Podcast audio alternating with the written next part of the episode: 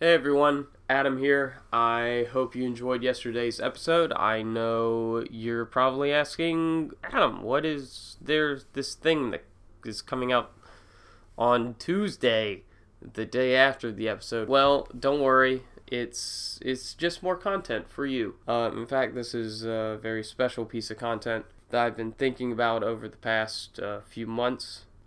As you may or may not be aware, last year there was a call within the community to honor uh, one of our Dungeons and Dragons community members uh, in the United States who passed away.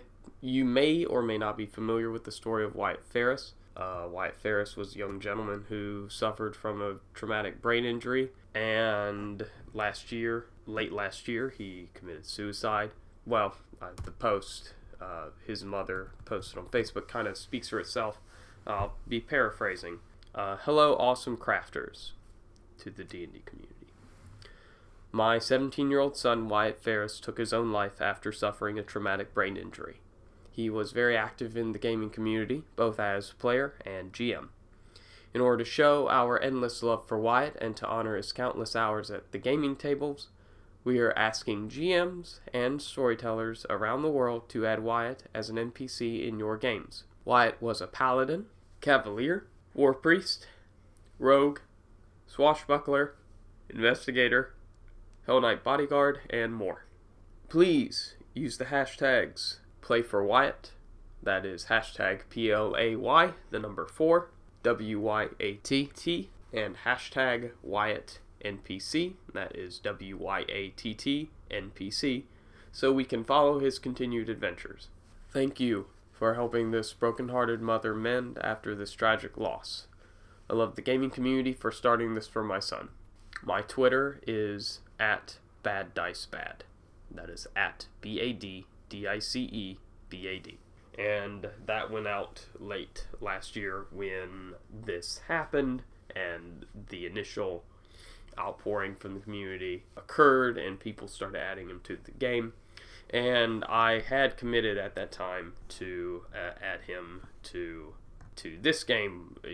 I will tell you again. I contacted the mother to make sure it was okay to uh, memorialize her son on a show that would be listened to by the public. I gave her the pitch for my idea. She gave us the green light, and I drafted up the NPC and was hoping that maybe things could move along quick enough episode wise for us to introduce him in yesterday's episode, but production didn't time out right. So uh, today, his birthday, uh, I'm going to honor him with something special. A special little introduction. And uh, hope you enjoy it. Wyatt stared out of his bedroom window. It's a surprise when you cry your eyes out due to sheer anger at and disappointment in everyone you thought you knew. All those donations to the Church of Ilmater, the exorbitant and ostentatious balls held to raise aid for the influx of refugees, the generous construction of the affordable little Calimshan district outside of the city favors with the church, a chance to schmooze and flaunt a new outfit, and a little extra income from rent money. Each helping hand was accompanied by an open palm asking for a return investment. Many in the upper city turned a blind eye when some glimmer of altruism was included in the stained glass windows of opportunity to help those in need. Wyatt couldn't get the image out of his head. It was a great day in the marketplace. People seemed jovial and money was flowing freely. The only thing that could have dampened their spirits was a rumor that the newest restaurant on the block, Rufus Rough Puppy's Ramen Ranch, was shut down due to a massacre where the constructs inside went berserk and murdered customers. He already thought it was fishy. I mean, nobody seemed to know any of the victims' names. So, who really died, if anybody? It didn't seem to matter. Because the more zealous citizens had already started to blame one of the old employees he'd seen around the city. young male something or other with spikes all over his body. He was an odd sight. He might have once paid a merchant too much for a wedge of cheese, but he was never shifty. Seemingly nice dude, but it is treacherously difficult to change the mind of somebody who is tapping into their religious perspectives to mark someone as an evil, infernal being.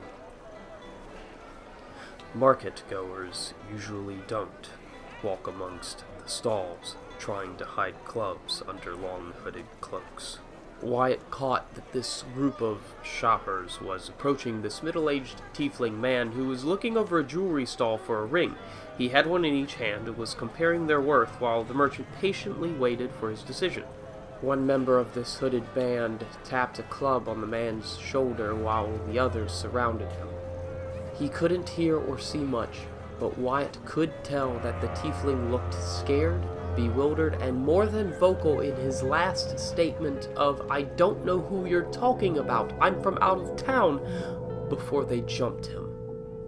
It was a merciless beating. And when the flaming fists finally arrived to break it up, the assailants had left the circle to reveal a truly broken man. That section of the market went silent, and in the calm, Wyatt observed that no fewer than four nobles and their armed entourages were less than 50 feet from the scuffle. Not one of them fuckers did a god's damned thing. His own guards snatched him back when Wyatt subconsciously darted towards the scene from some instinctual urge to help. Instead, they all watched as the members of the Flaming Fist loaded the tiefling onto a stretcher as he cried out for a Clara, and then they swept him away to the nearest healer. The young noble saw the broken man, and he also saw another shattered window of opportunity. There was a knock on the door to Wyatt's chamber. Young Master Ferris, called a voice from the other side, your supper is ready. The spry kid bolted from the window to open the door for his butler, Catherine Somerset, to wheel in a tablecloth covered cart laden with covered silver trays. Shall I inform his lordship that you intend to continue your studies undisturbed? Please do, Catherine, and uh, specify that I'm practicing on alteration spells or what have you. Should keep anyone from opening the door for fear of being accidentally polymorphed into a toad, he mused and with a deft flick of his wrist, he removed the top from the long center tray on the cart to reveal an outfit of leather armor. It was blood crimson in color, and all in all, magnum opus for any master crafter. Wyatt donned the outfit with a little help from Catherine, and then they both began removing the tops from the other trays. He was delivered a, a supper of knives, ropes, thieves' tools, two small vials of health potion, and, among other necessities, a cloak of the bat, ordered in secret. There are a lot of purchases you can cover up when your father permits and gives you the funds to commission a trade vessel for your 16th birthday that mysteriously vanishes off some foreign coast. Miss Somerset gave the young master a nod when all the gear was secured to his person. Wyatt turned to one final covered tray on the cart. Will you be taking the garden exit or the ivy trellis to the roof, sir? His gloved fingers pinched the cover's silver handle. I think I'll take the roof, Cat. He smiled when he removed the lid to unveil a leather helmet resting on the tray. It was a full helm, stained the same blood red as the rest of his garb. On its face was the visage of a wyvern detailed to such perfection that one might swear the maker could also tell you what a wyvern's breath smelled like. After all, what I'm looking for is just a hop and a glide away.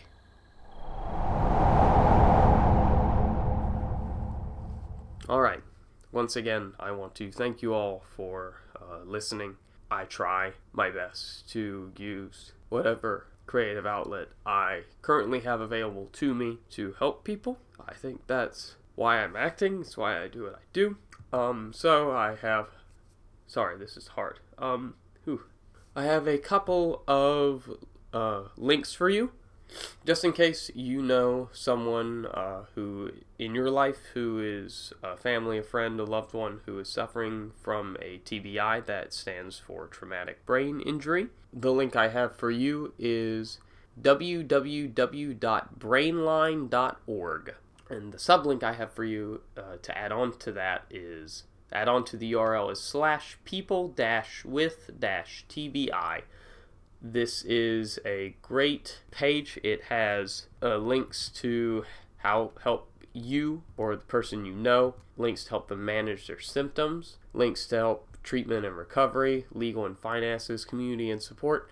And you can also read personal stories and blogs by people with TBI. There's also a huge resource directory uh, you can find local brain injury resources near you. All you have to do is click on a state and they will direct you to the closest help you can find right now. For example, I'm clicking on New York and it immediately get, pulls you up the Brain Injury Association of New York State, tells you where it is, it's in Albany, uh, and also gives you the website, the phone number, and an email. There's also a toll free helpline. Uh, but yes, please go check out brainline.org. Brainline all about brain injury and PTSD. You can read about them. And as always, if you or someone you know, a family, friend, or a loved one, is uh, suffering through depression due to anything, and you feel that they are in distress and are considering suicide, I urge you to utilize the uh, National Suicide Prevention Lifeline. That number is 1 800 273 8255 and the website is suicidepreventionlifeline.org. The National Suicide Prevention Lifeline is a national network of local crisis centers that provides free and confidential emotional support to people in suicidal crisis or emotional distress 24 hours a day, 7 days a week. We are committed to improving crisis services and advancing suicide prevention by empowering individuals, advancing professional best practices, and building awareness.